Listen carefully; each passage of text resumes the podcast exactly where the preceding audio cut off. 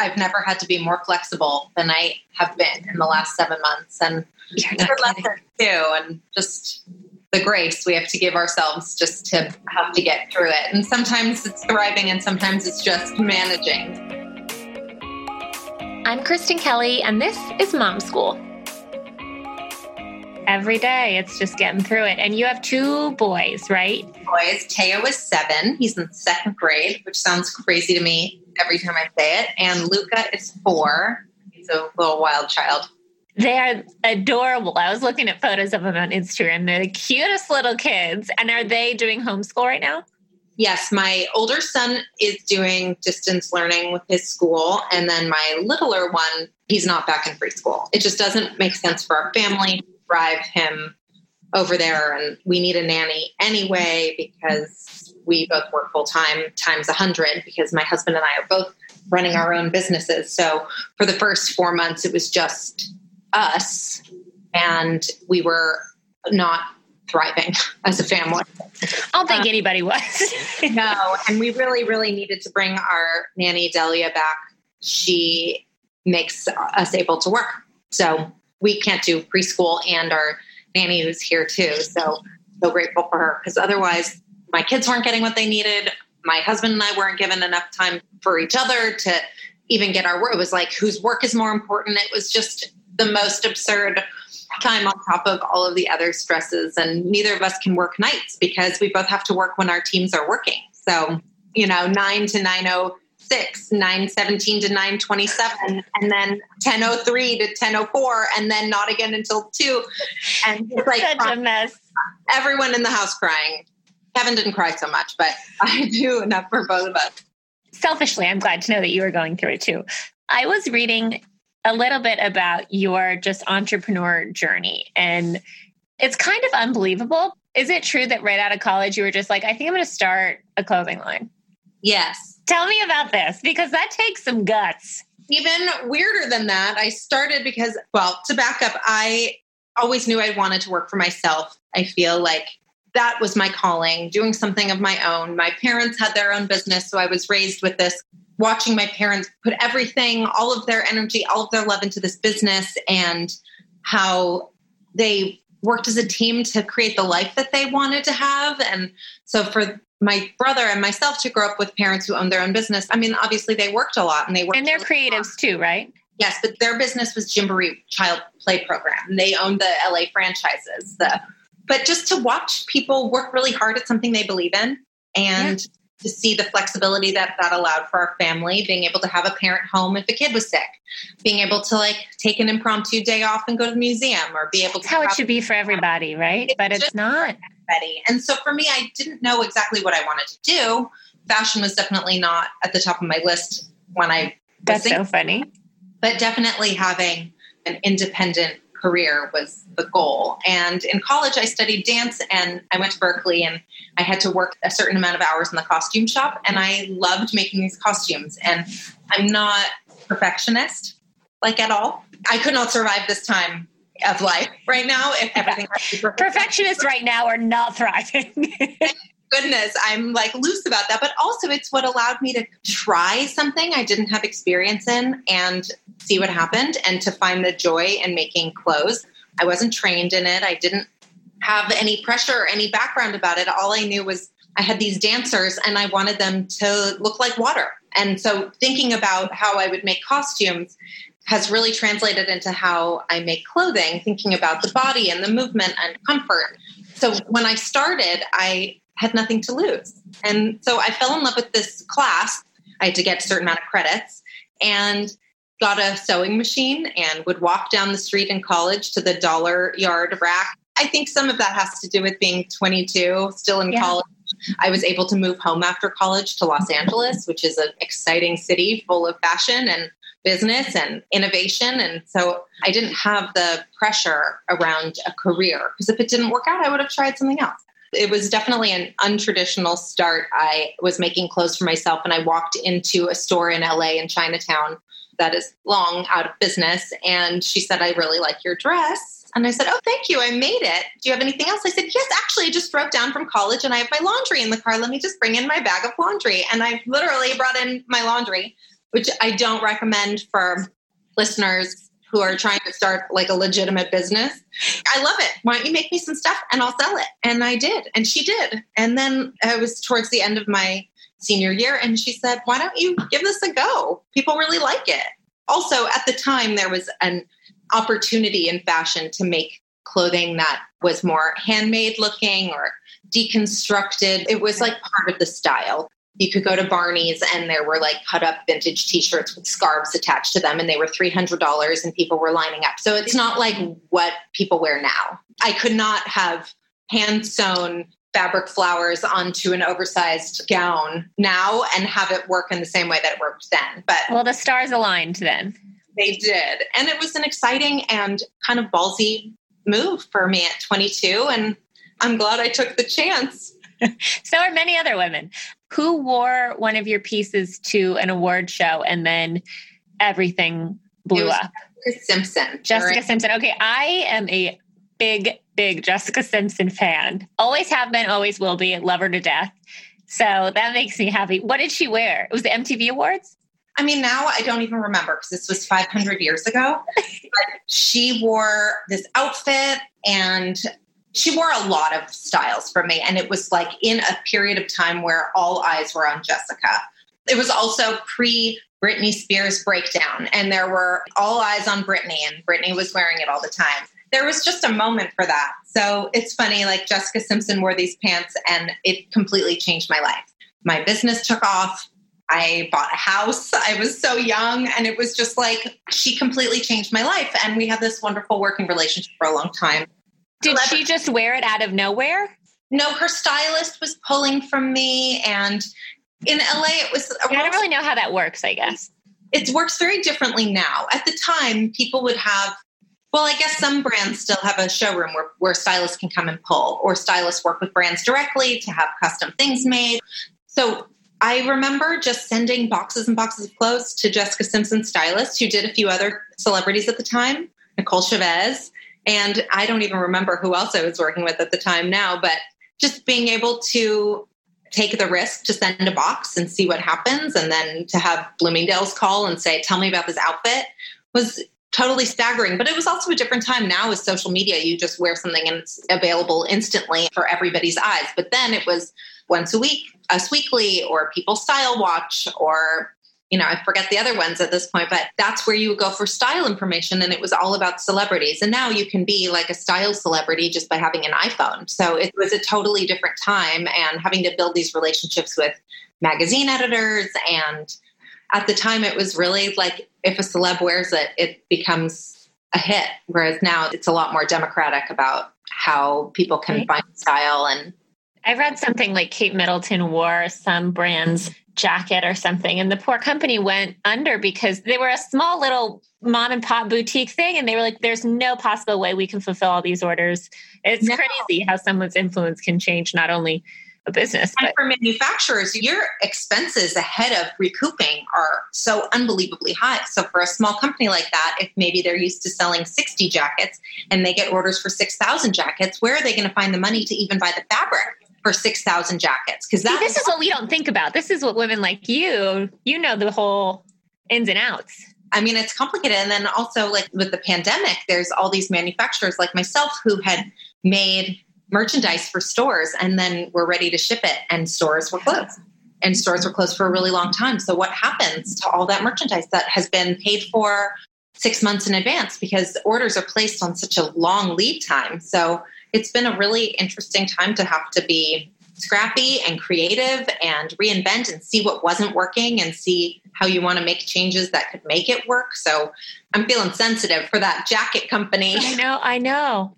It's wild for business owners, entrepreneurs during the pandemic. Eh, we don't know when it's going to end. What is your advice? Because you're going through it as the owner of your company. What is your advice to entrepreneurs dealing with the chaos that is 2020? I think keep it as slim and trim as you possibly can because we don't know when. Cut all expenses that you possibly can so you can hunker down. And I think the most important thing is making sure that you have an online presence because if I had not had a website to move those goods, I would be sitting on hundreds of thousands of dollars of goods that are just sitting there because stores didn't, and I'd already paid for them. So I'm so grateful to have had an outlet to sell it off. For a couple of months, we had a 20% off on our website just because we were overloaded with merchandise that we're not used to moving that much merchandise. So trying to be as creative as possible, but also I think for entrepreneurs, this is a really important time to evaluate what was and wasn't working before because I feel like it's important to remember that you can have a much smaller business that can be significantly more profitable than a bigger business. So thinking about especially in the fashion industry, which that's good. So waste. Thinking about how to tighten up and actually make your business stronger, even if that means letting go of some pieces that maybe pump up some numbers. So I do feel like the direct to consumer business is where it's at. I think that you get so much control over the narrative about your brand and how it's perceived. You get to use your voice because it's yours. I happen to be very outspoken on my own platforms. For me, this is me. It's my name. I yeah. get someone who says, You're allowed. To what you know. Well, what I know is Rachel Pally because that's me. So I can say whatever I want. And I find that whereas a few years ago, it might have felt scary, like business would be negatively affected by being bold and being outspoken. Now I feel like actually there's a lot of shoppers out there who are just like me, who really want to put their money where their beliefs are. And I do find that actually it's not a scary thing, it's a really important thing. And so, you know, I think taking chances as a brand is really scary and it's also totally empowering and totally exciting. So I love time for business to kind of reclaim your own power because it's a new era and nobody knows what's going on. It We're is so true. This is like the wild, wild west. Nobody's been here before, but I love that your answer is like keep it slim and trim and be outspoken and bold instead of like just be positive and breathe through it, right? Like you are a businesswoman, strong woman through and through. I love that answer. Be strong is not a real answer. It's, it's not a real answer. Smile and live, laugh, love, and you'll be good. So, oh. somewhere between your line blowing up very quickly and now, you welcome two little humans into the world. I did. You and did. To welcoming of humans came some major ups and downs of business as I shifted my interests and my priorities. And I'm paying for that, but I'm also learning a lot from that and finding the harmony in all of that because balance is ridiculously impossible. So, like, don't say that. It's like insulting to tell moms about balance. Right? You're just not going to have it. Sometimes you're going to be good at some of it, and sometimes you're going to be good at other parts of it, and sometimes you're going to be terrible at all of it. So try to find the harmony where you can accept that this is an impossible situation. Add the pandemic in, it was already impossible. Last year was impossible to have two kids and run a business and keep our house from falling apart and be a partner to my husband. It was already impossible. And this is like next level. Like you thought that was hard. uh uh-uh, uh look what I got for you. So your boys are seven and four. Yeah. You're like in the thick of it with two little boys. My God, at the beginning when we were doing like I was having a Zoom meeting or an interview or something, and my four year old got a black eye, like in the middle of my interview, fell off of the oh, table, oh, he was running through the house. Black eye, smashed face. While I'm on, like, and it was just, can you guys hold on? You know, this is my everyday. Let me bubble wrap my kid and I'll be right back to finish this interview. Yeah. I feel like all moms, all working moms right now, we get each other. It's the same story in a different house. It's hard. It's really hard. When you had your boys, what was your postpartum period like with them?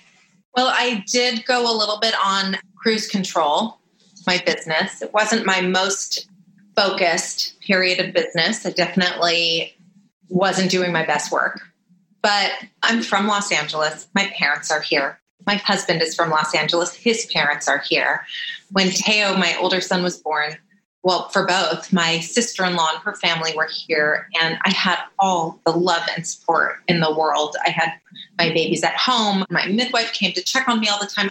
So I was surrounded by love and support in a way that was like actually helpful and supportive. So I do feel like being the owner of my business, I brought my baby. Well, when I first had Teo, my office was around the corner. So I had a, a friend who wasn't working at the time and she would watch him and I would come to work for a few hours and come home to nurse and go back to work. But it was a two second drive. And that was kind of an amazing little band aid to pull off because I was away, but I really wasn't away. I could be home in less than two minutes. But when Luca was born, we weren't living there anymore and my office was in a different location. It felt a little harder, but I did bring him with me to work and we had a nanny because he was my second kid and we were already kind of in a routine that felt supportive. And I also really believe in asking for help.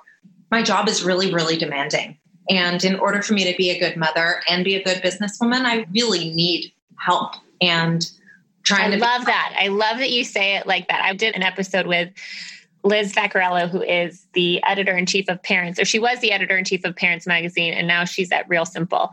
And she says exactly how you said it no guilt, no shame, no sugarcoating. I had a full time nanny, I had a night nurse, I have my family. My husband would bring me dinner and take it away. It's like a lot of women are just not as willing to say, I have a ton of help, I have a ton of support. I mean, I have a nanny, and if I didn't, I would lose my damn mind. But I think yeah. it's so good to just be honest that you don't do it all because that's impossible. It's okay yeah. to get help. Actually, it's necessary to get help if you're a career person because you really, the things have to happen at the same time. And also, your children suffer too. So I did have guilt.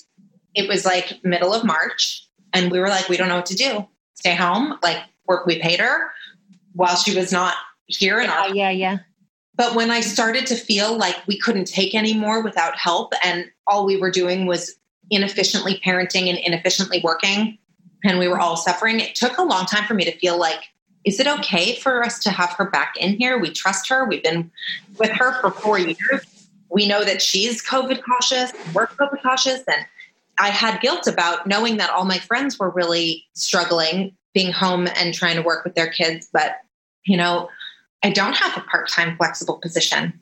I have a double full time career. And so does my husband. He works even more than I do.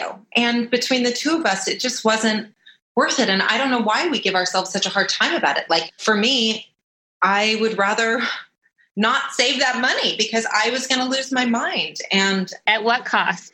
Having a little space makes you a better mother. Before the pandemic, I was going every week to a ceramics class to work in the ceramic studio with my mom. And oh, I that's great. Friends at least every other week, if not once a week, to do something that was just for me. And without that, I feel like I mentioned it to my husband the other night that I feel like I have to look to my family for everything. And that's not right for me. And I feel like that puts too much pressure on my husband and on my children. Before this, I had so many other inputs that made me feel whole, which then in turn helped me to be a better partner and helped me to be a better mother. And without that, a whole lot goes into this one little unit. And that's a lot of pressure for a, family unit to be like together every second and to give each other everything and to be our kids' playmates too. It's hard like this. I love that. It's we like more. No, because we have this narrative, and like I constantly am quoting Glennon Doyle because I'm just kind of in love with her. Me but too. she's just the shit. We have this idea that, like, as moms, we have to do it all, have it all, be it all, see it all, or we're failing. And like you say, with your family, if you're not with them 24 7, if you're not each other's everything, then you're not doing it right. And that's not the truth. I mean, that narrative is just so whacked out on so many levels. And I love that you do this ceramics class and like just to have friendships, to have a date night, to do these things that are not motherhood, the martyrdom motherhood, it like feeds your soul. It's just what we need is that's like what this podcast I want women to hear and listen to. And I get so many messages like, okay, but you don't feel guilty going on girls' night once a month. I'm like, no, I used to, but I've talked myself out of that bullshit mentality. It was a good friend of mine's birthday, and eight of us got together in a backyard and we kept our distance and everyone had their own food and we had like this wonderful celebration. We've had a few birthdays over the summer where we've done the same thing where it's different with adults. You can keep your distance. It's not the same thing as trying to keep your kids apart. Um, I got home and my husband was like, You've been there for like eight hours. And I said, I know. He's like, I What did you do?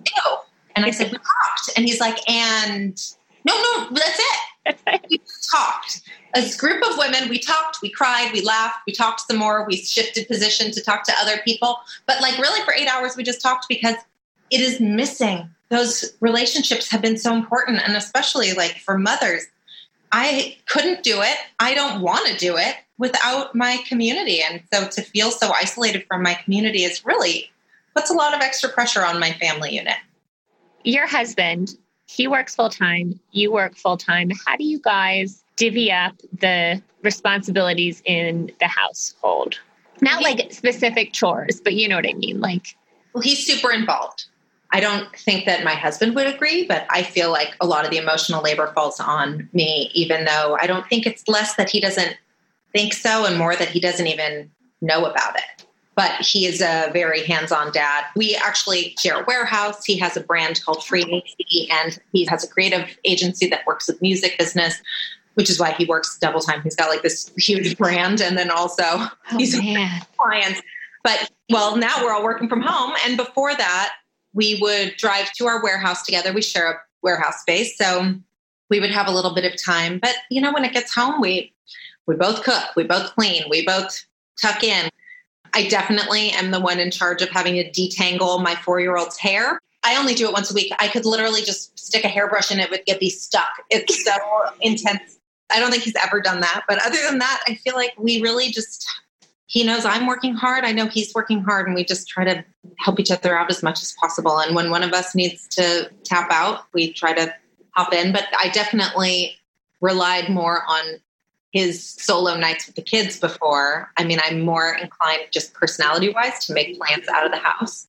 So without that, I mean, there was definitely a time where I was going out more and he was handling the night times with the kids a few nights a week more than the reverse. But now we're, we're home yeah. all the time.